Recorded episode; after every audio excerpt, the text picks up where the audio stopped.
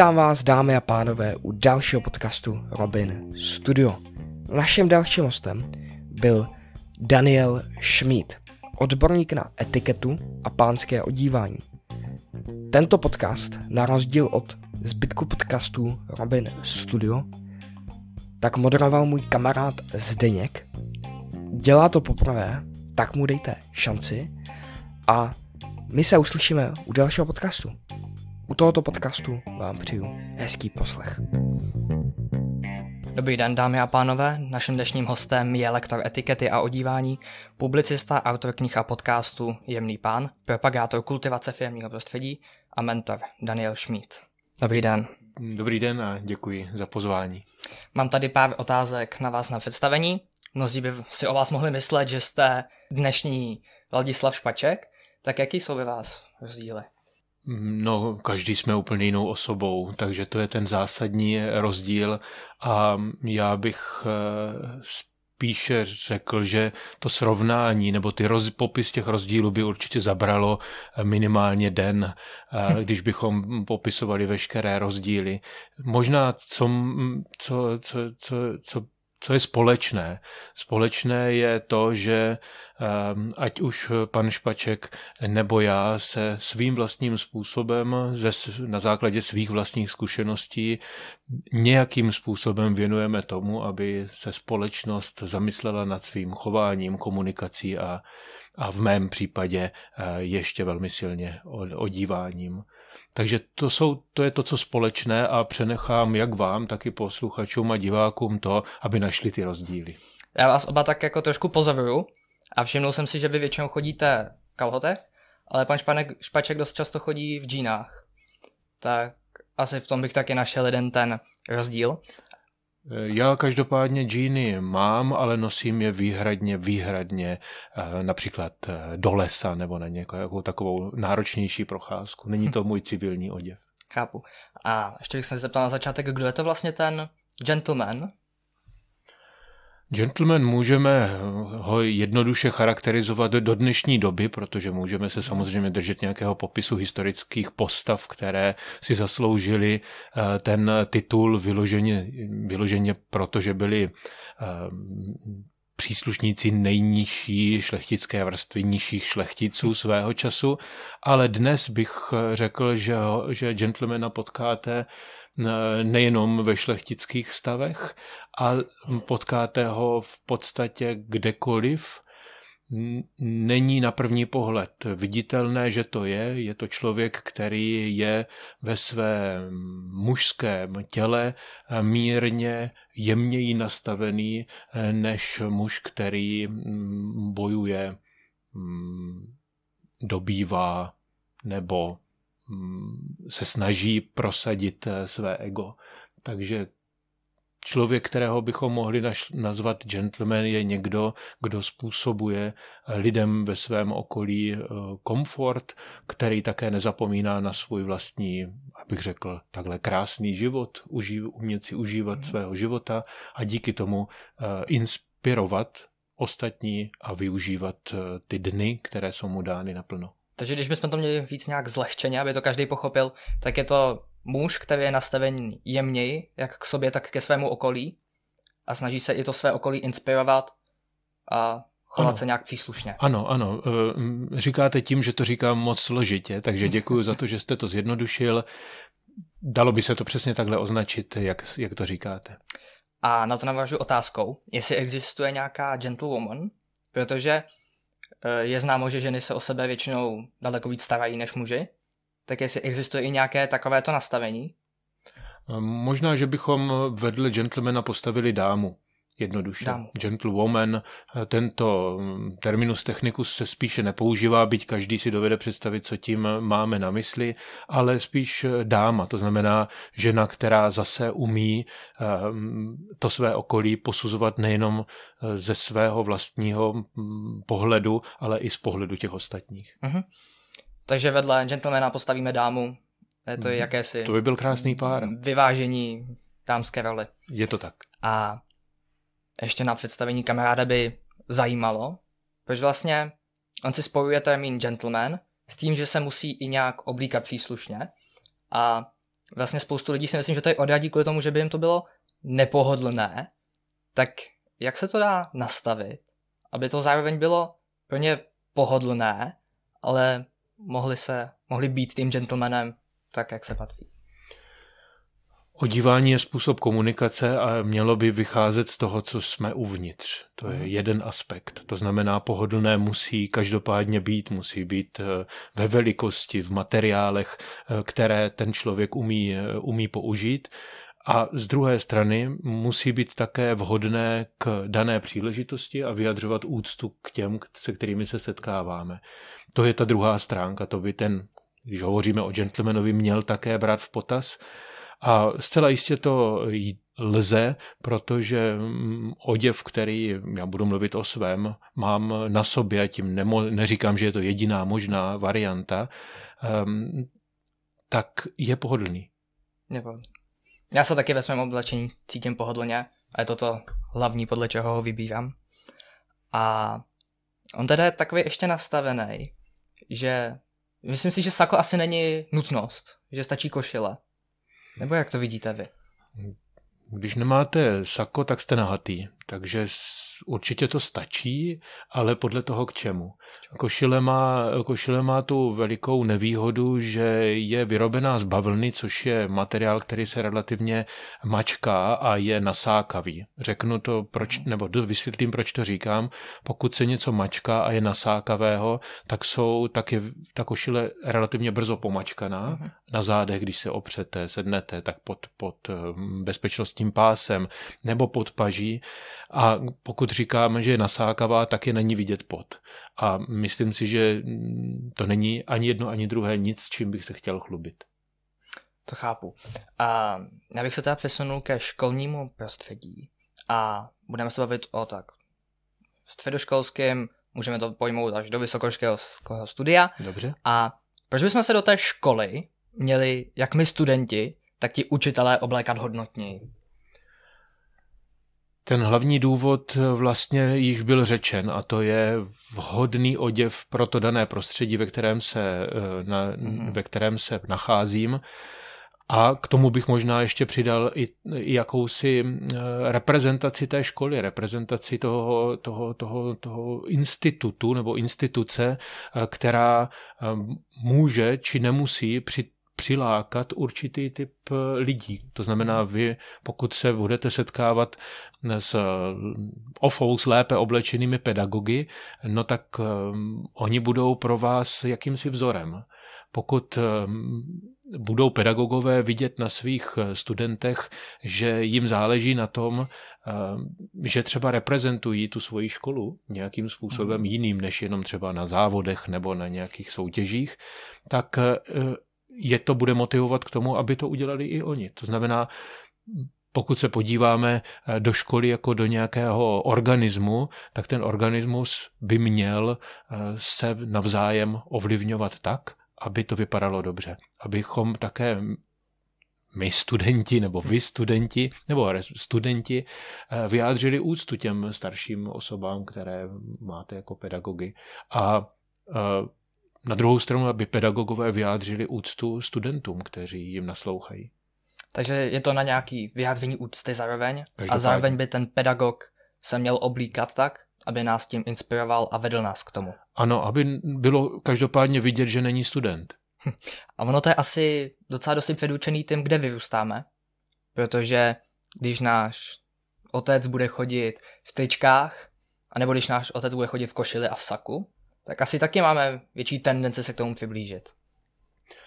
Ehm, ze začátku toho, toho dětství ano, kdy jsou nám rodičové vzorem, potom přichází ehm, léta, vlna jakéhosi sebeurčování a mnohdy i odporu k tomu, co nám ty, ty rodiče říkají i tím oděvem a ve většině případů potom dochází zase k tomu návratu. Takže ano, Určitě eh, rodinné prostředí a zvláště pokud mluvíme o mužích, tak eh, naši otcové významně ovlivňují to, jak se chováme, jak hovoříme a jak se oblékáme. A jak to tak vyučují matky svým dcerám?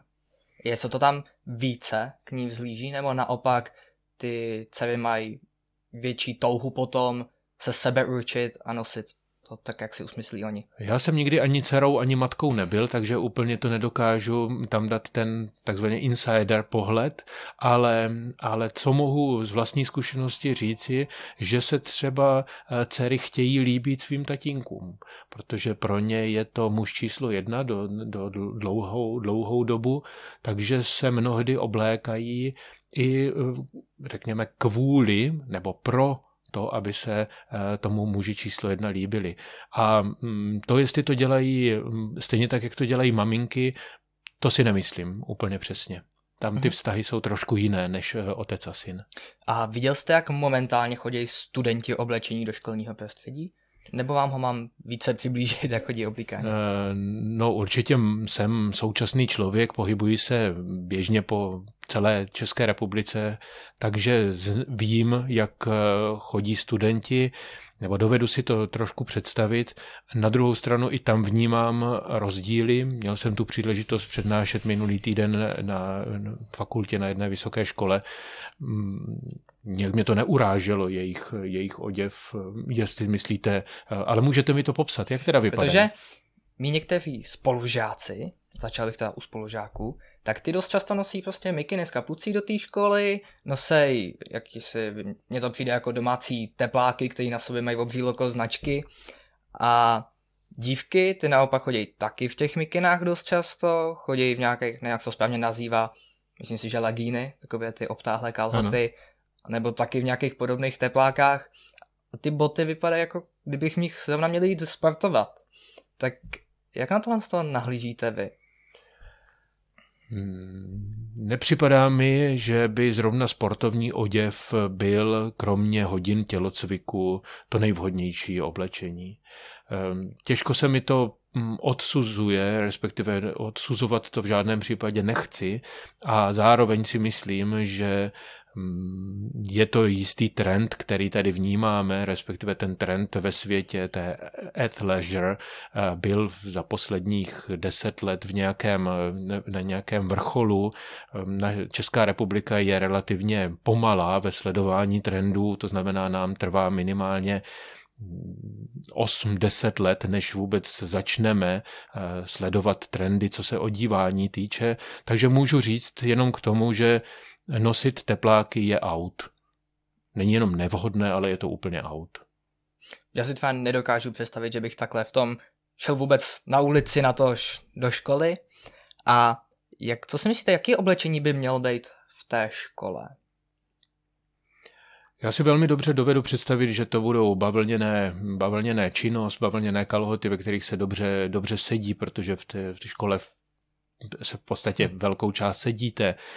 Může to být polo tričko, polo košile, nějaký, nějaký mm, pletené sako třeba, něco takového, nebo, nebo nějaký cardigan.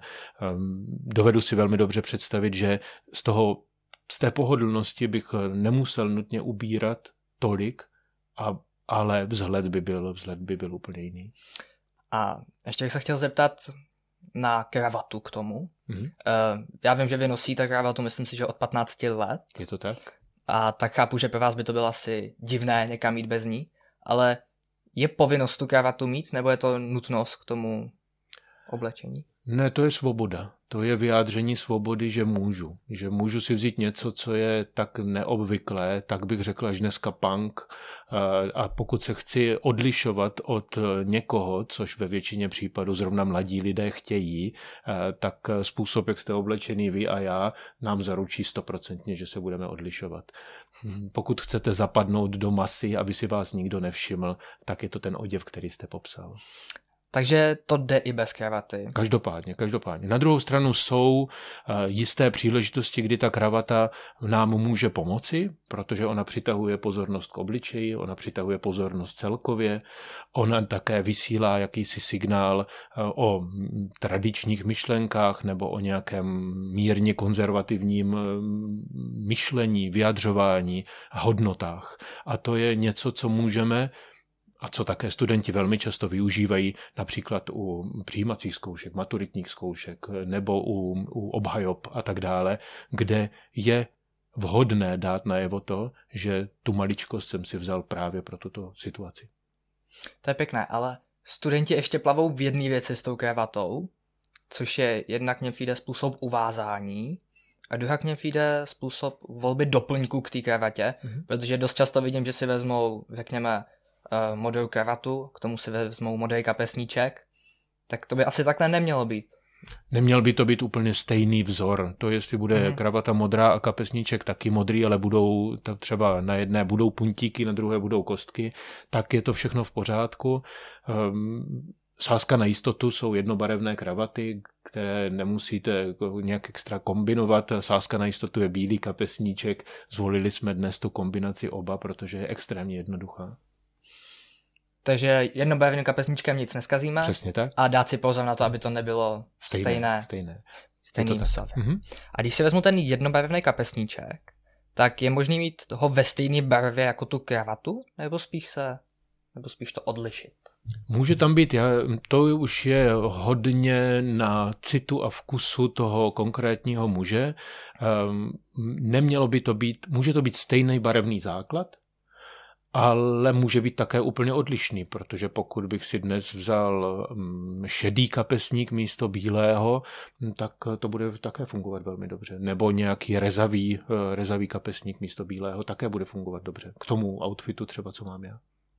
A když bych se ještě pozastavil u té kravaty teda, tak to vázání tak takový asi jsou nejzákladnější uzly, což by měl být Fabian Hand, Windsor Half a Windsor Full. Mm-hmm. Tak podle čeho se volají ty uzly?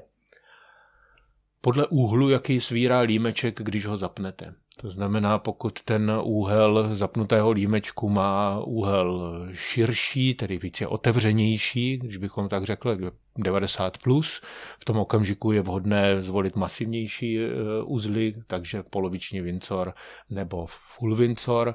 Full vincor zase nesluší úplně každému, e, je, může totiž být takový příliš, příliš masivní třeba pro robustní postavy. Štíhlému muži, pokud má dostatečně, eh, řekněme, širokou kravatu, tak eh, full Windsor sluší, sedne. I ta košile je potřeba, aby byla tedy do relativně hodně rozevřený ten límec košile. Že zkrátka by mělo všechno sednout a naprosto. padnout. Mm-hmm. Naprosto. Aby to vytvořil ten správný dojem. Nejde ani tak o dojem, jako o mm, nějaký estetický, estetický celek. Mhm. Protože my, ať chceme nebo nechceme, my jsme lidé, kteří se dívají, jak co vypadá a něco se nám líbí, něco se nám nelíbí a něco se nám líbí více než jenom to normální nebo to běžné. A správné sladění těchto estetických prvků nás vede k tomu, ne ty ostatní, že my se jim líbíme, ale hmm. nám se to líbí a na základě toho posilujeme své vlastní vědomí sebe sama, možná trošku sebelásky, že se považujeme za atraktivní, tak nás to úplně jinak vykopne z těch dveří ven, než když budete uh, si o sobě myslet opak. Mně přijde, že takovéto oblečení hodně posiluje sebevědomí. Já si pamatuju, že když jsem chodil tak klasicky oblečený v džínách, nějaká flanelová košile, takový asi standard, který byl, a najednou jsem začal chodit v saku, tak vím, že se mi najednou začalo dost lépe mluvit a dost mi to zvýšilo to sebevědomí, takže jste to třeba stejně měl vy. Nebo to pozorujete na těch lidech? Pozoruju to. Pozoruju to a je to právě o tom, o čem jsem hovořil. Pokud si o sobě budu myslet, že vypadám dobře, že, vypadá, že, že, že jsem se ustrojil, když to řeknu takhle mm-hmm. trošku staromilsky, že jsem se oblékl, že jsem si dal nějakou práci, že to, že to úsilí, které, které jsem tomu oděvu dal, je viditelné, protože sám víte, obléct si to, co máte na sobě a natáhnout si mikinu je trošku jiný časový úsek. Yeah. A, a to, že to uděláte, je vlastně vidět. A to, že věnujete pozornost a péči a čas sám sobě, znamená pro ty ostatní, nevědomky, možná na podvědomé bázi, že se také jim dokážete věnovat čas a péči. To zajisté. A jenom, když mám tu kravatu, tak kam se mám vzít tu kravatu a kam se mám vzít naopak motýlek? Protože se to dost lidem mate v dnešní době. Tak... Motýlek je vhodný víceméně kamkoliv. Jedna výjimka by tady byla a to je, motýlek se v žádném případě nehodí na pohřeb protože on ve své, ve své veselosti, už jenom to slovo motýlek je prostě něco, co je relativně veselé eh, jako slovo a i, ten, i ta mašle ve tvaru motýlka je veselější než je kravata. To znamená umět eh, tady tohle eh, i s ohledem na svoji náladu a na tu na, tu, na to prostředí, kde se budu nacházet, posoudit. Jestliže jdu na něco, co je rovno nějaké oslavě, nebo nemusím se bát vůbec motýlka, protože když něco slavíme, tak klidně ať je to veselější, než, než když to bude kravata. Pokud jdete na, na, na, na nějaké na rande, když to takhle mm-hmm. řeknu, tak to je také jistým způsobem něco veselého, no tak eh, tam i ten motýlek může být třeba i důvodem, o čem se budeme čtvrt hodiny bavit. Eh, takže nebál bych se ho a zároveň je to něco, co je trošku ze začátku komplikovaněji uvázatelné než, než kravata, takže naučit se vázat motýlka. No já si pamatuju, že když jsem poprvé vázal motýlka, tak to bylo celkem strašidelný. Padlo na to spoustu pokusů a kravata, to je teda o dost lehčí na to uvázání mě přijde, ale zase nastavit tu správnou délku je obtížnější. Přesně tak, přesně tak. Pokud spěcháte, a to je ještě jeden důvod, proč byste si měl, kdybyste si měl vzít motýlka, tak pokud spěcháte a, tro, a víte, jak se motýlek váže, tak je mnohem rychleji uvázaný než kravata, protože to musíte pořád řešit, jak moc je dlouhá. A asi jedině vázacího motýlka, a ne si kupovat ty předvázané motýlky nebo předvázané kravaty. To každopádně je to lepší, byť, byť um, se může zdát, že to uvázání motýlka je příliš komplikované, eh, tak eh, motýlek, který je uvázaný, je nepravidelný, mírně visí na jednu stranu, ehm, tak jako vlastně i člověk je nepravidelný, eh, nemá, nemáme žádnou osovou souměrnost, takže to nám k tomu dodává takové větší přirozenosti v tom oděvu. Zkrátka je na to vidět, že jsme si s tím dali víc práce. I to. A nedělá to takový ten umělej dojem. Přesně tak. Cokoliv, co vypadá uměle, tak je umělé. A ještě u toho oblečení do těch škol uh, existuje takový to klasický společenský oblečení. Ale taky by se dalo oblíct nějak sportovněji, protože máme například Chelsea boty, jsou takový sportovnější než nějaký Oxford nebo mm-hmm. DVB, mm-hmm. tak co byste zvolil do té školy, protože ten student potřebuje občas popoběhnout a potřebuje v tom zároveň být celý den, nemá možnost se nikde převlékat a podobný. Mm-hmm. A zkrátka to musí být takový univerzální, všude použitelný. Dobře, v relativně pohodlné jsou, jsou již zmíněné derby. Ty prostě většinou bývají velmi pohodlné. Um, Chelsea boty, ty mají prostě šmrnc, ehm, každému muži sluší um, jako na, na takový podzimní, zimní, jarní chození.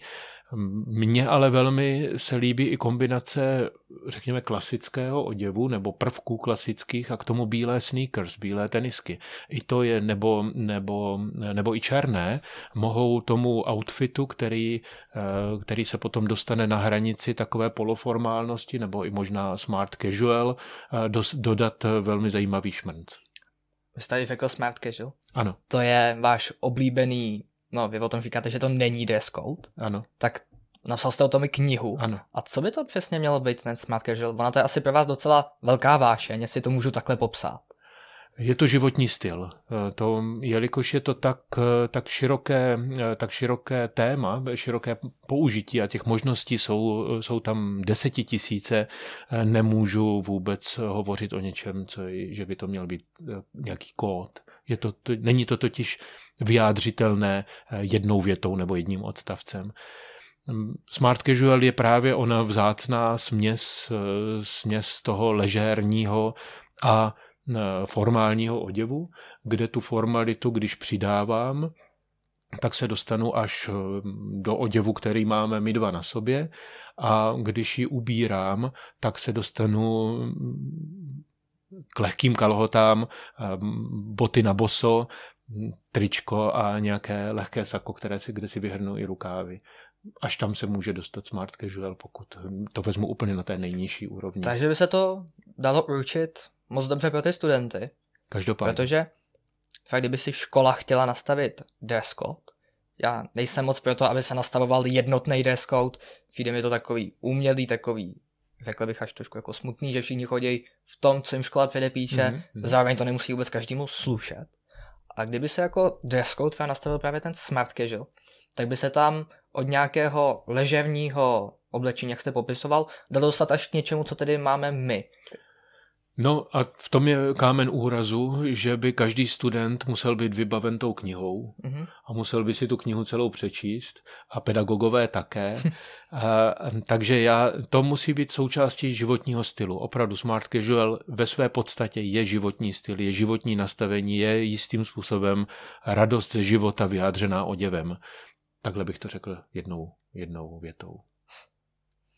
Takže by si to vlastně každý musel načíst a nastudovat, aby se to dalo použít. Nebo případně alespoň eh, pár informací tomu věnovat. Eh, Nastavit to jako eh, dress code by tomu mělo nutně předcházet to, že se o tom bude taky povídat. Takže že to jste nebude spíše napsané. pro jednotný dress code, teda když se v tom ty studenti moc často neorientují. Pokud, eh, pokud chcete zajistit nějakou úroveň, tak je to tak je lepší dát kód. Dát Pokud eh, dáte příliš volnosti, tak to skončí tím, že to vlastně nikdo nepochopí ne- a nikdo nedělá.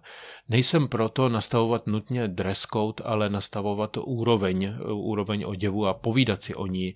Eh, A já za to děkuju, že máme možnost si povídat směrem ke studentům právě o tom, co odívání je. Protože mě nastavit code, mě by to bylo dost nepříjemné, protože já těch, řekněme, společenských oblečeních mám několik Mhm. a nosit furt to jedno samé dokola Mhm. by mě za prvý nebavilo a svazovalo, svazovalo by mě to v tom, že si nemůžu vybrat, co si vezmu. Rozumím, rozumím, chápu, akceptuji. A máte třeba nějaké doporučení, kde právě pro studenty tohle oblečení koupit, protože ono to, student nemá moc rozsáhlý finanční zdroje a nechat si ušít nebo koupit si nějaký lepší je dost finančně nákladné a určitě lacnější vyjde ta mikina, jak jsme zmiňovali. Ano, ano, tak ano. jestli máte třeba nějaké doporučení, nebo za kolik takovéto oblečení dává smysl? To zásadní doporučení je, že to, co je hodnotné, neznamená, že to bude drahé. Mhm. A obráceně, to, co je drahé, neznamená, že to bude hodnotné. To znamená, cena je faktor až číslo dvě nebo tři.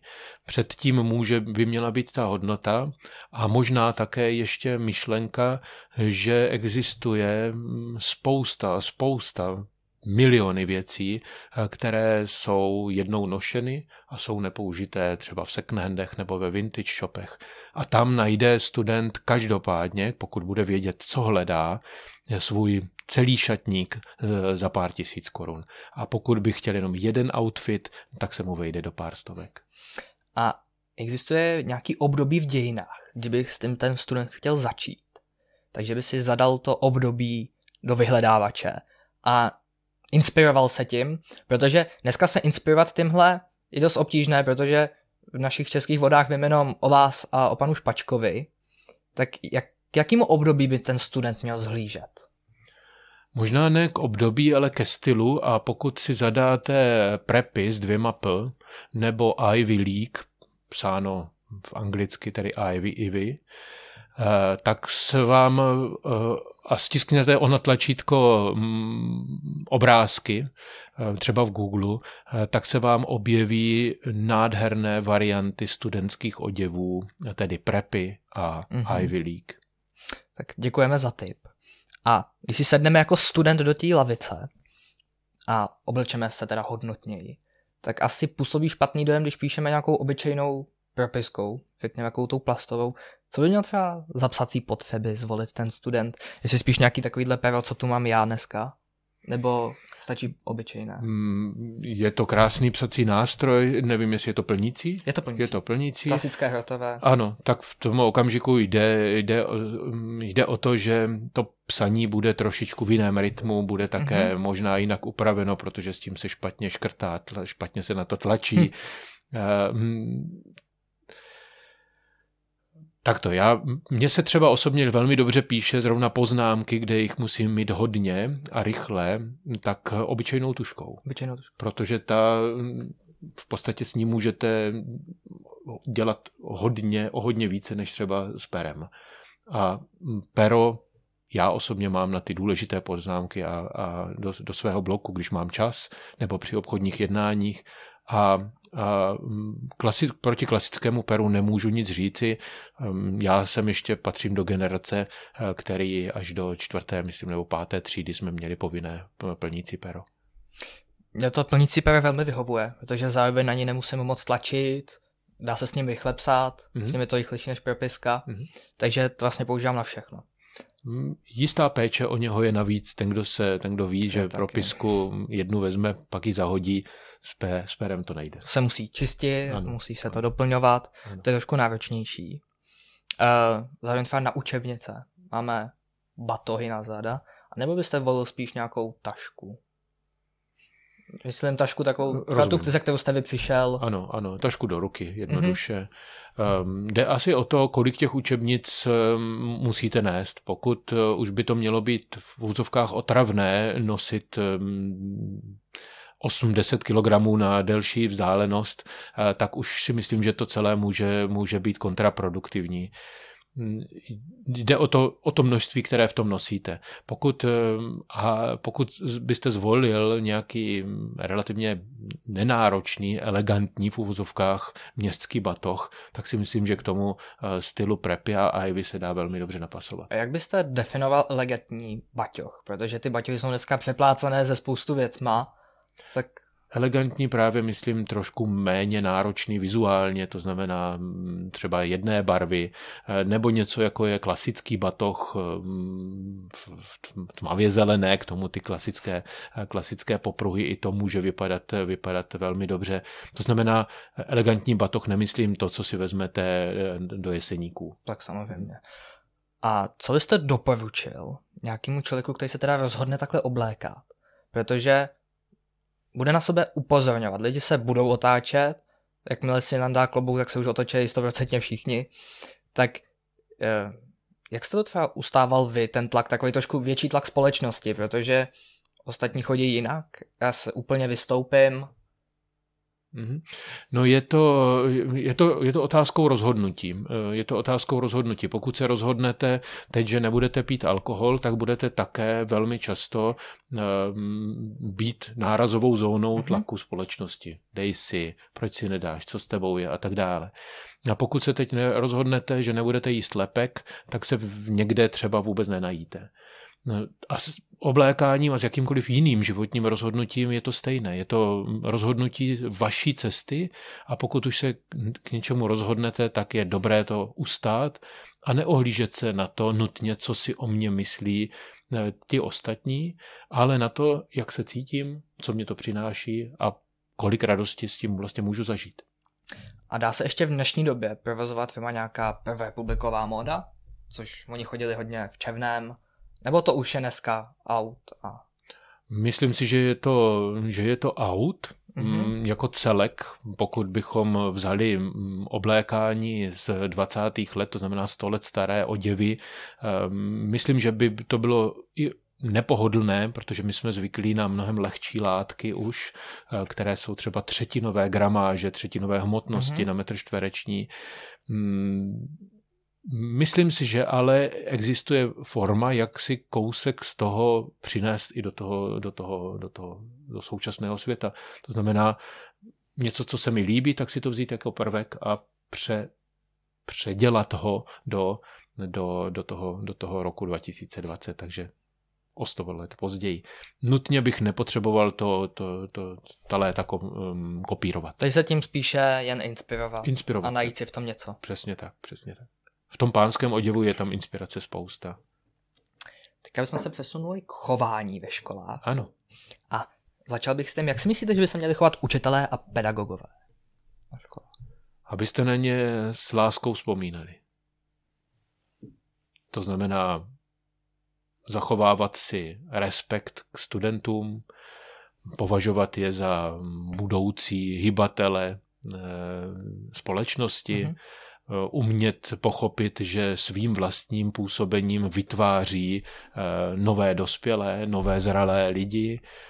Hm, to znamená v žádném případě používat hrubá, sprostá slova, mluvit víceméně spisovně, eh, chovat se jako muž nebo jako žena, která dokáže inspirovat, inspirovat to studentstvo nedržet se nutně jenom osnov, ale, ale také, také vyprávět příběhy, zajistit, zajistit aby, to, aby studenty ta, ten předmět, anebo vůbec spolupráce s tím pedagogem to bavilo, aby to byl spíš mentor než, než, než pedagog.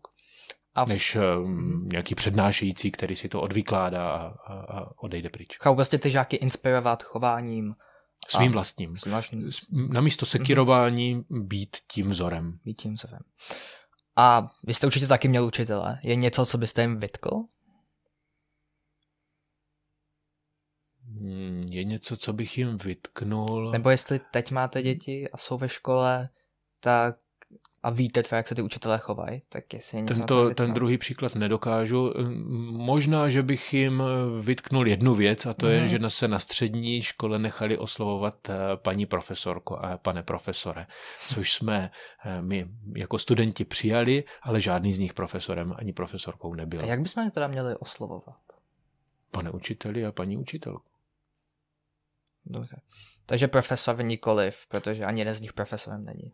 Pokud je někdo profesorka nebo profesor, tak má uh-huh. vysokoškolskou hodnost, která ho zavazuje, nebo tak, která nás zavazuje um, to používat a profesorku nebo profesora opravňuje uh, to používat na svých textech, vizitkách a tak dále. A tak dále. Uh-huh. Mně ještě přijde, že dneska už ty žáci se ani k těm učitelům nechtějí chovat víceméně moc slušně, je takový uvolněný, tak proč se tohle to stalo, nebo? Mm, já zase nejsem sociolog mm-hmm. v, mhm. tom, v této oblasti, abych dokázal nalézt eh, několik nebo jeden mm-hmm. důvod, kde si myslím, že to mohlo trošku klopítnout, je, je to takové překotné uvolnění eh, v před 30, 25 lety, kdy najednou všechno to, co bylo, eh, řekněme, před nějakým datem, mm-hmm. před tou revolucí, eh, tak jsme odsoudili, jakože to bylo špatně. Mm-hmm. A což nebyla pravda, neříkám, že to byla skvělá doba, nechci říct, ale jisté aspekty v ní byly, byly zajímavé. A to bylo minimálně třeba pro mě osobně to, že my jsme ve svých eh, učitelích, profesorkách a profesorech eh, viděli, viděli vzory, eh, ve většině případů pozitivní, ale i negativní a to bylo krásné, že jsme se dokázali, nebo já osobně si říci, tak takhle bych to dělat nechtěl.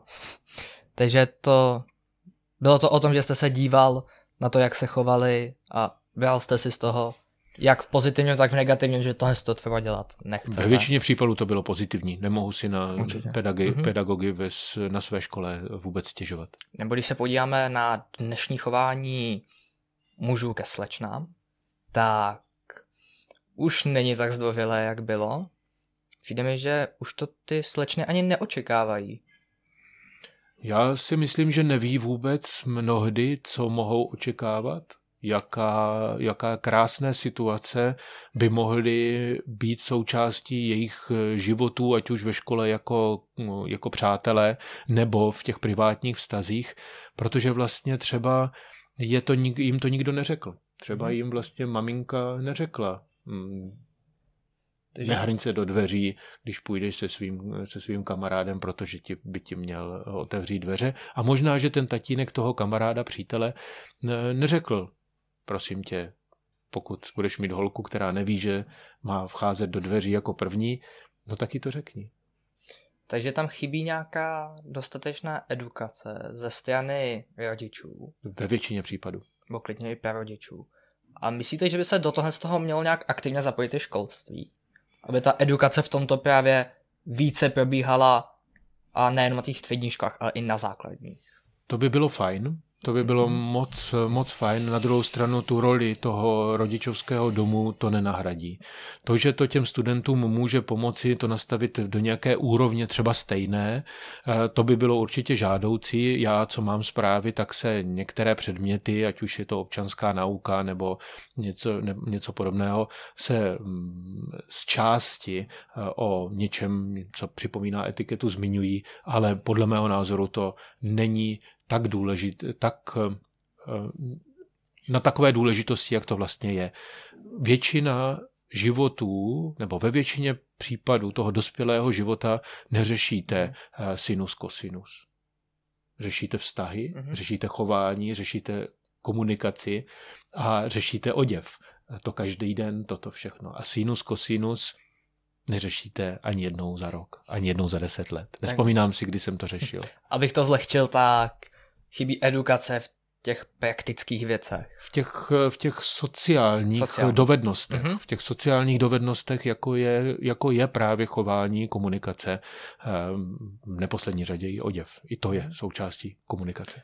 A jak by se měli třeba chovat chlapci k dívkám a naopak, když chybí ta edukace, takže bychom to tu mohli trošku nastínit? Uvědomit si, a to by si měli všichni uh, muži um, uvědomit, že dívky jsou společensky významnější mm-hmm. než oni, to znamená mají přednost, máme um, povinnost uh, zajistit jim komfort, pro příjemné prostředí, to znamená v jejich přítomnosti být tím, co jsme ze začátku definovali, mm-hmm. ten gentleman. Trošku to jemněji nastavit, to neznamená, že to na první pohled, na první pohled bude tak, že to je nějaké zženštění. To je naopak eh, schopnost a odvaha a síla eh, se stoupit z té tvrdé, eh, z té tvrdé slupky, vystoupit z té tvrdé slupky a přiznat, jsem taky člověk. Takže umět ehm, podržet dveře, umět eh, pozdravit jako první, ehm, představit se jako první, nenabízet tykání, když ve, ve škole si tykáte všichni, ale třeba na vysoké škole už ehm, by to tykání mělo být řízeno tím, že mhm. to tykání nabízí ta, ta žena v tomto případě. Mně přijde, že některé ty pravidla se učí i na tanečních, kam už dneska moc také lidé nechodí, ale neučí se to tam dostatečně. Učí se tam vlastně jenom ta část, kdy já tu ženu jdu jako vyzvat k tomu tanci, takže ji nemám jako pevní podávat tu vilku, mm-hmm. že se mám jako pevní představit. Ano. Um, pochopitelně, protože v tom taneční, eh, v, těch tanečních není eh, ten časový rámec, ta časová dotace na tak širokou problematiku, mm-hmm. jako je etiketa daná, kde to přece jenom je to taneční. Na druhou stranu je pořád ještě možnost si informace získat ať už eh, z knih nebo i z nějakých, eh, z nějakých eh, právě takovýchto podcastů, jak, jako děláme. Vy děláte ten podcast Jemný pán. Ano. Tak když už jsme na to tak nastínili ty podcasty, tak co tam vlastně děláte v tom podcastu? Hmm, podcast Jemný pán je důvěryhodný zdroj informací o pánském oděvu, Máte botách, botách a, a doplňcích. To znamená, nedoví, nedozvíte se tam nic extra o, o, o chování, mm-hmm. až na nějaké malé souvislosti, ale je to tento konkrétní mm, podcast je o tom, abychom si povídali o tom, co je oděv, co nekupovat, co nechat stranou a případně využít moje typy, moje zkušenosti. Když jsme se ještě popovídali o nešvavech dnešní doby, jak obecně lidí, i kteří nejsou studenti, tak tam zapadá určitě vulgární mluva. Každopádně. Mně to přijde takový, když dívka mluví vulgárně, přijde i muž, tak mně to přijde takový, takový neuhlazený, takový, prostě takový zvláštní. No, mně to připadá, jako kdybychom si vzali teď něco špinavého a natřeli si tu špínu na tvář. Mm-hmm. Tak takovou, takový efekt má to zprosté slovo v té větě pro mě. To znamená, je to špína pro mě osobně. Já jsem slyšel i název, že ty vulgární slova jsou tu pro ty situace, které si to zaslouží a ty nejsou moc často. A že pak, když ho použijeme mimo tu situaci, tak už to nemá takový efekt na tu situaci. Myslíte, že se to hodí do nějaké situace, která by tomu opravdu odpovídala, a nebo ho to spíše vůbec vynechat? Eh, maximálně vynechávat a že bych teď řekl návod eh, do této situaci patří každopádně tohle, eh, ta, ten, tento vulgarismus, to, to, to nemohu a nechci. Každý mm. máme možnost říct, co chceme, může to být kurník šopa, může to být krucifix, může to být cokoliv jiného. Ale, ale na druhou stranu musím také uznat, že, že právě tady tyhle, tato slova mnohdy dovedou eh, člověka v té extrémní situaci odpoutat od té situace a uvolnit tu obrovskou energii, která tam přišla, až už to je leknutí nebo nějaká stresující situace. To znamená, oni mají ve, v té eh, podle mého názoru mají v té mluvě nějaký význam, který je extrémně malý a spíš je takový pojistný ventil před tím, než vůbec něco bouchne. Tím ale neříkám vůbec, že byste měli vulgarizmy používat. Naopak, hm, čím méně budete používat, tím to bude lepší s vámi. Vlastně vynecháváte co nejvíc to jde. V podstatě nepoužívat a když mhm. to někdy vy, vy, vyletí, eh, tak se snažit tu druhou slabiku ještě skorigovat na nějaké eh, normální slovo a použít kurník. Se snažit se o toho co nejvíc odpoutat. A co říkáte takovou mobilní etiketu? Je to určitě nešvar v dnešní doby, lidé ho používají až moc. Já si také myslím, že to tak je, že to používání mobilu, a to je, myslím, základ, používat eh, mobilní telefon v přítomnosti jiného člověka uh-huh. je neúcta vyjádřená k tomu člověku. Pochopitelně, pokud se teď dohodneme a budeme tady chvilku sedět, že vy si potřebujete udělat nějakou práci na mobilu a já, nebo partneři mezi sebou, chci se podívat na to, já se chci podívat na to a je to místo toho, aby koukali do počítače nebo, na, na, nebo si dali skleničku vína, no tak budou koukat do mobilu je to jistá alternativa, ale mm. kde to vnímám jako nešvar je, když to už přechází do toho fabingu, eh, tedy proto už existuje výraz phone snubbing, mm. který je vlastně otravování života ostatním lidem tím, že já používám mobilní, mobilní telefon. Takže ve společnosti ho nejlépe vypnout zvonění, všechno vlastně ho nepoužívat. nepoužívat. nepoužívat což pochopitelně je, je trošku mimo, mimo trend, který nám, trend ať už sítí nebo veškerých informací, které dostáváme a které si vědomně pouštíme v tom množství do hlavy. Co třeba takové cigarety, jak na to nahlížíte vy? Já mám na to dva pohledy a to je mm, pohled bývalého kuřáka, to znamená, já jsem ve svém mladším životě kouřil, takže vím, vím, co to je, mm-hmm. mohu zároveň přesně proto, protože už dnes 20 let nekouřím, mohu dnes říct, že je to fajn život bez kouření. Takže já doporučuji každému, kdo kouří, přestat a každému, kdo nekouří, tak nezačít. Mně to přijde, že to tak zkazí celý ten styl i toho oblékání a nějakou tu osobnost toho člověka. Je tam jistý zápach, je tam dnes, v dnešní době je to už považováno za ne normální, už to není norma, už to ani není tak běžné, Aha. kdy mm, bylo v, třeba v 50. v 60. letech minulého století vlastně jste téměř museli dokazovat, že něco znamenáte, když kouříte. Tak například Winston Churchill, který byl v té době určitě považován za jednoho z gentlemanů. Ještě dříve, ano. Ještě dříve. Tak vykouřil až 18 těžkých doutníků denně. A co hmm. říkáte na to, když někdo kouří doutníky v dnešní době?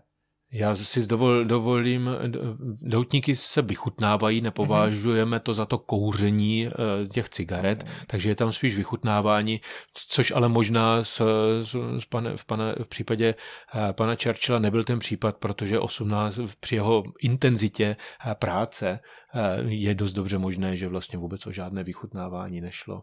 Takže mm, doutník má svůj význam pro toho člověka, který dokáže ocenit eh, tu, ten čas, který mu věnujete, protože takový doutník mhm. kouříte třeba hodinu nebo vychutnáváte si hodinu a to není určitě moudré dělat eh, tak na ulici, že půjdete někam nebo že budete něco pracovat s doutníkem v ústech.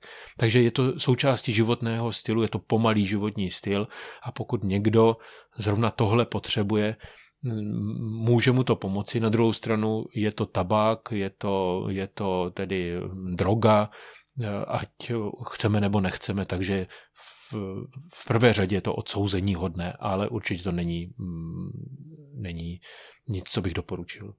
To chápu, ale asi to není tak velký problém, jako jsou cigarety. Protože s tím nenabádáme jednak veřejnost, jak to kovíme někde v soukromí. Nebo... To, to, to ano, mm, směrem k veřejnosti to ve většině případů není tak obtěžující, uh-huh. jako, nebo protože to není tak časté. A zároveň, pokud si někdo zapálí doutník, tak eh, není možno si ho nevšimnout, že ten doutník, protože ten, ta intenzita toho kouře je úplně jiná. A když se takhle podíváme na mladý lidi, což už nemyslím ty ve školství, zahrnu tam všechny mladý lidi, ano. když je takhle pozorujete, na čem by měli nejvíce zapracovat jak v chování, tak v oblékání? Já bych to možná jenom neříkal na mladé lidi a zároveň to teda i na ně platí. Ehm, back to school, řeknu to jednoduše, zpět k základům, mm, poděkujte, když něco dostanete, poproste, když o něco žádáte, umějte říct ne děkuji, um, umějte se omluvit za to, co, když se vám stalo něco, co jste druhému způsobili, mm, umějte a používejte eh, český jazyk eh, trošku intenzivněji, eh, než jenom na odpovědi ano nebo ne.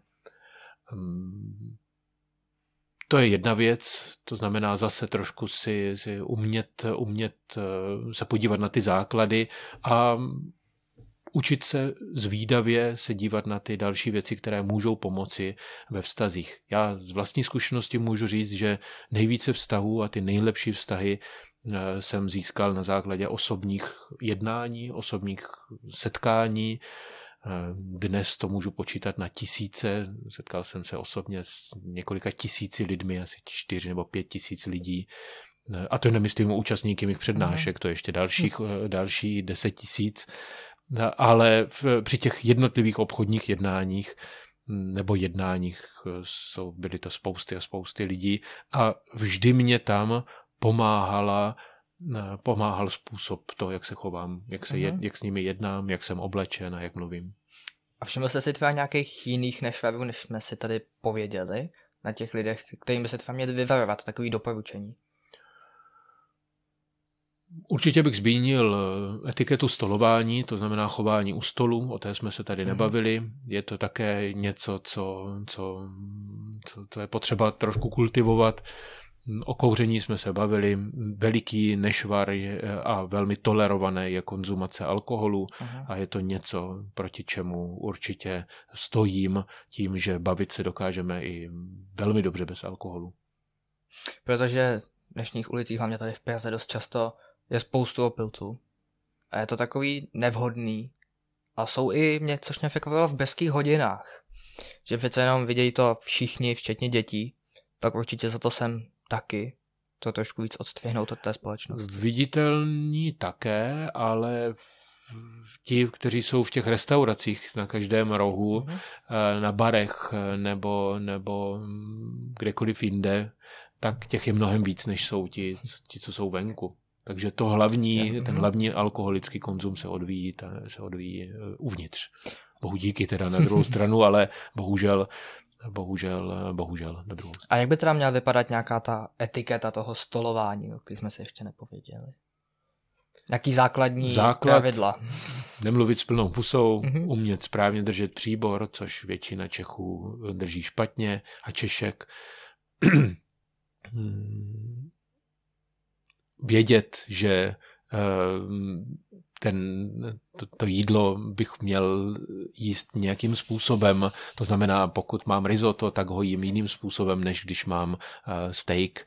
Vědět, že eh, chlebíček, na to používáme příbor. Vědět, že na hamburger v burgerárně nemůžu si ho dát celý do úst a tak dále a tak dále. Ten chlebíček je takový oblíbený, než bych řekl spíše Čechů, ne? Že to jedí rukama a ne On se, v, on se v, na vel, ve velké části Evropy v této velikosti nevyskytuje mm-hmm. a mhm. pokud se vyskytuje, tak je servírovaný jako předkrm, jako jídlo a je k němu podáván, mm-hmm. podáván uh, při, um, příbor. Takže zase zpátky, pardon. Zpátku. Takže zpátky zase k těm základům a to je, pokud mám něco, co musím vytáhnout zase z pusy, tak to nemůžu dávat do pusy. A vy jste říkal, že špatně drží ten příbor většina ano. lidí. Tak jak by ho měla držet?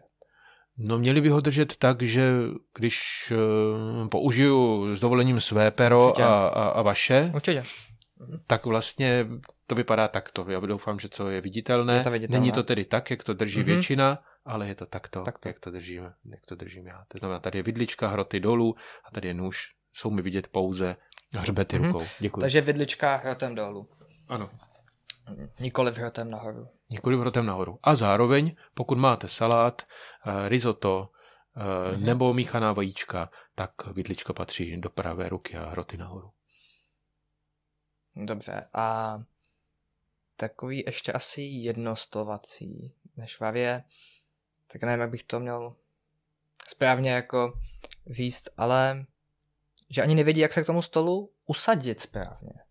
Tak To je také, to máte pravdu. U jídla u stolu bychom se neměli opírat o to opěradlo židle, aby nám bylo umožněno vlastně držet tu, tu rovnou línii toho těla, což nám vlastně pomáhá v tom, že se ne, že, se nám, že nám to případný, případná kapka nebo sousto nepadne na oděv, ale padne, padne zpět do toho talíře nebo na ubrousek, který je na, na klíně. Takže ano, říkáte to správně, umět se usadit. Umět se usadit rovně. kam bychom měli usadit slečnu, když někam jdem? Po své pravici Mhm. Eh, případně na místo, které má výhled do toho prostoru, nebo pokud je třeba, jsou tam varianta a je výhled do hezké krajiny nebo na, Mhm. na hezkou mm, na, do hezkého místa na, ve městě, eh, tak zvolit to místo s tím výhledem, aby se ta žena dívala do toho hezčího. A ještě takový jedno riskantní jídlo jsou například špagety. Je to tak? A já jsem někde četl, že by se neměly používat nebo jíst špagety se lžící. Že by se měla používat pouze ta vidlička, že to spíše slouží malým dětem, aby jim to usnadnilo tu manipulaci. Je to tak, malé děti se učí použít špagety jíst eh, pomocí vidličky a lžíce. A Dospělí od, řekněme, od studentů dál, nebo od velkých dětí dál by měli používat jenom vidličku. Je to další ten příklad, kdy ta vidlička je v pravé ruce. A potom ještě se relativně zhovývavě díváme na seniory, kde už zase může být jistá omezená citlivost pro to jíst špagety pouze vidličkou, protože chce to umět a chce to točit tou, tou vidličkou docela. Chce to trošku Dobře, zkušeností chce to k tomu. Umět, ano. Ale kde jinde se to naučit, než že si objednáte špagety a, a uděláte to. Tak to každopádně. A třeba ještě lidi dost často nevědí, kam si dát ubrousek a kam ho potom uložit po tom jídle. Pokud je to- lidí ho dává do, do talíře, někdo na stůl, tak ano, kam ano. by to Pokud je jít? papírový, eh, tak hraje úplně jinou roli než plátěný, Mhm. to je nutné rozlišit tady tyto dvě skupiny. Papírový si nerozkládáme na sebe, Mhm. ale papírový necháváme vždy vedle talíře. Eh, V okamžiku, kdy dojíme, pap, tak a utřeme si ústa, chceme se nají, napít, Mhm. tak otři, otíráme ústa. Pokud dojíme, tak ho složíme eh, na nějaký ne úplně pravidelný tvar, ale složený třeba na poloviny, na poloviny, na Takže ne takový ten zmačkaný. Nezmačká, Mhm. nezmačkáme a nevhodíme do talíře, ale složíme a dáme pod příbor, aby, když se ten číšník, servírka odnáší, aby nevyletěl ten ubrousek Mhm. z toho. Takže ne, nenecháváme na stole. Oproti tomu plátěný, jenom to dořeknu, Mhm. je ten, který si dáváme na svůj klín, když začínáme jíst. Otíráme si zase, používáme ho při střídání jídlo, Mhm. pití a necháváme ho na stole. Ne, nikdy ne do talíře. Takže příbor klasicky složit a pod něj dát ten ubrousek. Papírový. Papírový ubrousek, Papírový. ne nikoli vplátěný. Nikoli v plátě. Ten vždy zůstává tedy na, Na stole. stole. Mhm. Já bych se přesunul k vašim knihám. Dobře. Vy jste tedy říkal, že jako první jste napsal ETK 017, Ano. tak mně to přišlo jako spíš dětská knížka. Tak, Je to tak. jak je určena? Je to určeno pro první čtenáře, Mhm. případně ještě pokud jsou děti mladší, tak pro rodiče, kteří jim tuto knížku čtou. Je to příběh osmileté Heleny a devítiletého Viktora, eh, kteří mají možnost, eh, dostanou příležitost zachránit zemi svým způsobem a mm, pro to znamená, odpovídá nejlépe tomu profilu toho Mhm. čtenáře, takže osmileté, devítileté, desítileté děti. A co vás vedlo k tomu tu knihu napsat? To byla zakázka. To byla zakázka. To byl úkol, dostal jsem ho od nakladatelství Albatros, kdy jsem tuhle knihu měl napsat, měl napsat, byl to v podstatě, v podstatě zakázka. Mě to překvapilo, že to má být dětská kniha, neměl jsem nikdy tušení a ani chuť napsat dětskou knihu.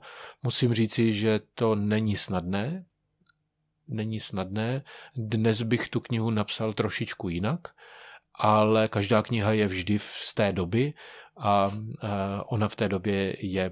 Ten příběh je podle mého názoru jako autora a i podle recenzí, e, podle většiny recenzí, zajímavý, může přinést poučení, protože jsou tam vlastně situace, ve kterých ty děti nacházejí to, to, tu, tu možnost rozlišit to správné a nesprávné chování. Bavilo vás jí psát? Bavilo, bavilo ve většině případů, ano. Ono psaní knihy je v podstatě práce jako každá jiná, musíte si na to vzít čas a, mhm. a pokud ten čas eh, si dáte, tak ho musíte prostě využít na to psaní té knihy. Takže někdy už to byla v jistých fázích taková ta práce, kterou říkáte, ano, musím to dneska, musím dneska, musím dneska udělat. Já totiž nepíšu jako, že bych se eh, očekával, až mě osloví nebo ovane nějaká můza. Já píšu jako, jako, jako, jako biznis, jako práce. Chápu. A vy jste taky napsal knihu Etiketa domácí. To jste napsal hned potom, nebo... Ne, to byla, to je třetí kniha, to znamená, ta vyšla jako poslední. Etiketa domácí je pohled na, na, na chování doma a o tom, o čem všem jsme hovořili eh, tady, tak vlastně situuje do toho domácího prostředí. To znamená, pokud jíme špagety doma, tak je jíme takhle, samozřejmě úplně stejně jako v restauraci. Mhm.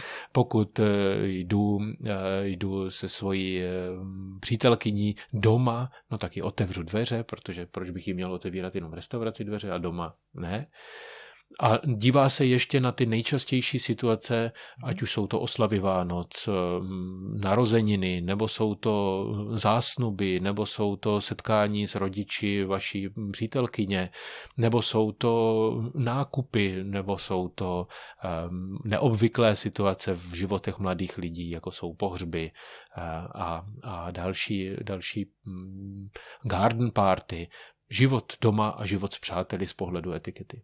Takže vlastně převádí tu etiketu, kterou používáme ve společnosti, tak ji převádí do nějakého domácího použití. Ano, a vlastně upozorňuje na to, mm, to je také nutné říci, že ta etiketa vzniká doma. Uh-huh. Že to, jak se chováme venku, je, je důsledkem toho, jak jsme se to naučili doma. A tato kniha byla také na zakázku? Nebo ne, ne, ne, to už, to, byl, to, to už jsem byl, to už, to už jsou z mé vůle. To už jsou z mé vůle. Takže jediná kniha byla to ETK 017, kterou ano. jste psal na zakázku. Ano, ano. A pak jste taky napsal knihu Smart Casual. Je to tak? A k ní vás vedlo co napsat? Ten, to byla vlastně první kniha, kterou jsem chtěl napsat. Když by nepřišla ta zakázková hmm. kniha na tu dětskou knihu, tak by to byla první moje kniha. O té jsem uvažoval až příliš dlouho, eh, že ji napíšu. Na druhou stranu vznikla v té době, ve které vzniknout měla v roce 2020. A přimělo mě k tomu to, že vlastně knihy o oblékání mužů, které jsou přeloženy do češtiny, nehovoří o životě mužů českých a slovenských, ale hovoří o životě mužů italských, francouzských, britských, eh, španělských, kteří mají trošku jiné prostředí, trošku jinou historii, trošku jiné návyky v oblékání. Vy tam taky popisujete, co by měl obsahovat základní šatník. Je to tak? A kdybyste to řekl nějak zkráceně, protože do toho podcastu by se to šikl, když jsme tu o tom bavili, ano. co si zvolit, tak co by nějaký ty základní věci měl obsahovat ten šatník? Teď jde o to, na jakého muže se podíváme. Mm-hmm. Pokud se podíváme na muže třeba 18, 17, 18, 19, 20 a tak mhm. dále, tak to můžeme zařadit do nějaké, řekněme, mladší mužnosti eh, a tam by určitě měl být eh, dvojdílný oblek, to znamená mhm. sako kalhoty ve stejné barvě, sada jistých, jistým způsobem dobrých košil, které se dají použít, eh, použít i na formální záležitosti, takže pár košil bílých, pár košil modrých, světle modrých, Měla by tam být nějaká, polotri, nějaká polotrika, mm-hmm. měly by tam být bavlněné činos, eh, možná separátní sako, takový nějaký jako ve, ve volnějším charakteru, blazer nebo nějaké tweedové vlněné sako. Mm-hmm. Měl by tam být eh, pulovrdové, měla by tam být sada dobrých ponožek, eh, které se nebudou padat dolů, ale také nebudou přitahovat příliš pozornosti. Uh-huh. Měly by tam být sada čtyřech párů bot. Dobré, dobré derby, hnědé, možná časem tmavé Oxfordky, černé Oxfordky, perka, jak jsme o nich hovořili, tedy Chelsea boty a, a, a, nějaké letní boty, kromě šlapek na pláž, ty tam nemusí být. Vím, že ty žabky moc nemusíte. Ne, nemusím. Ty patří teda na pláž. Jsme je to, to tak, je to tak. Nikam jinam než na pláž bychom si teda brát neměli.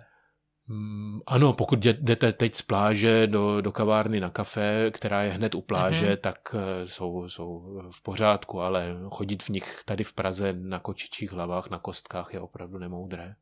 To chápu. A jak se teda koukáte na šortky? Protože Pozitivně. spousta lidí je odsuzuje. Mm-hmm. A právě myslím si, že to je jedna z věcí, která by ty mladí lidi mohla i oslovit, že by mohli vlastně si ponechat ty svoje šorty. Každopádně, tak, každopádně. Jak by to mělo vypadat? Třeba nějaký mokasíny k tomu, nebo... Ano, mokasíny nebo boučus k tomu, mm, košily, pokud bude třeba z nějakého volnějšího materiálu, s volným límcem, uh-huh.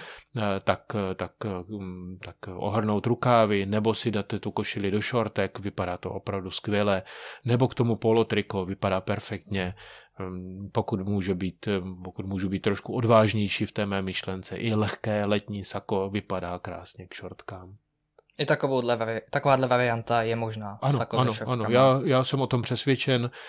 Um, jsem jeden z těch, který to takhle nosí, protože mě to dává uh, smysl. Mám to svoje sako, nepraží na mě slunce, cítím se dobře a navíc můžu se cítit uh, na té, na, v té Není to na obchodní jednání, není to na to, abych šel takhle na večeři, mm. ale pokud takhle jdu eh, v rámci své dovolené eh, nebo v rámci svého volného času, no tak sako mě umožní, že mám kam dát mobil, klíče, peněženku a, a šortky mám proto, protože je léto.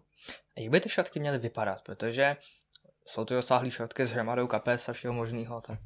Takže bez. Bez, bez, bez, těch, bez té hromady Samozřejmě. těch kapes. Eh, pokud budou vypadat jako, že ustřihnete eh, klasické činnost, to znamená, budou mít dvě kapsy vepředu a jednu, dvě kapsy vzadu, mm-hmm.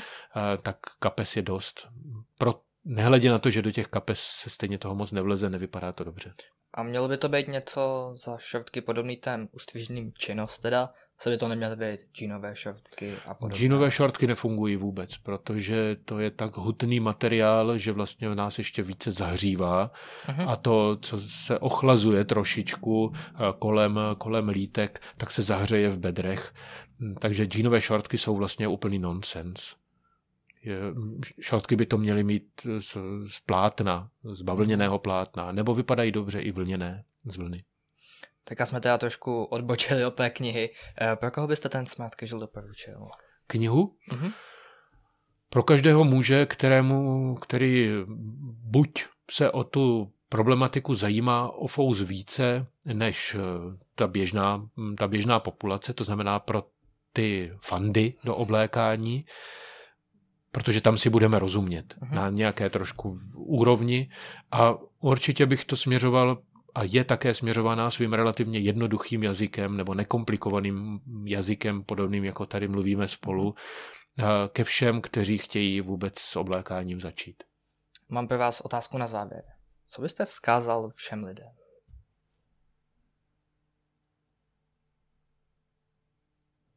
Jestli existuje nějaká věc, o čem jsme se dneska bavili, nebo co jste vy zaznamenal v průběhu života, co byste doporučil lidem? Všem buďte, nějak. Buďte, buďte odvážní být jiní. Buďte odvážní být jiní. To bych doporučil všem lidem. Děkujeme vám za tento podcast. Myslím si, že byl obsáhlý a ke studentům hodně nasměrovaný, což moc podcastu takovýhle není o oblékání. Je to tak? Takže děkujeme moc za podcast. Já děkuji moc za důvěru a posluchače i diváky zdravím. A vám děkuji moc. Taky děkuji. Naschledanou. Naschledanou. Tak to je vše z této epizody podcastu Robin Studio. Doufám, že jste měli příjemný poslech a můžete dát vědět, jak se vám tato epizoda líbila na sociálních sítích Robin Studio, kdy jsme na Instagramu, Facebooku anebo Twitteru. Děkuji vám, že jste poslouchali až do konce a uslyšíme se u dalšího podcastu. Mějte se.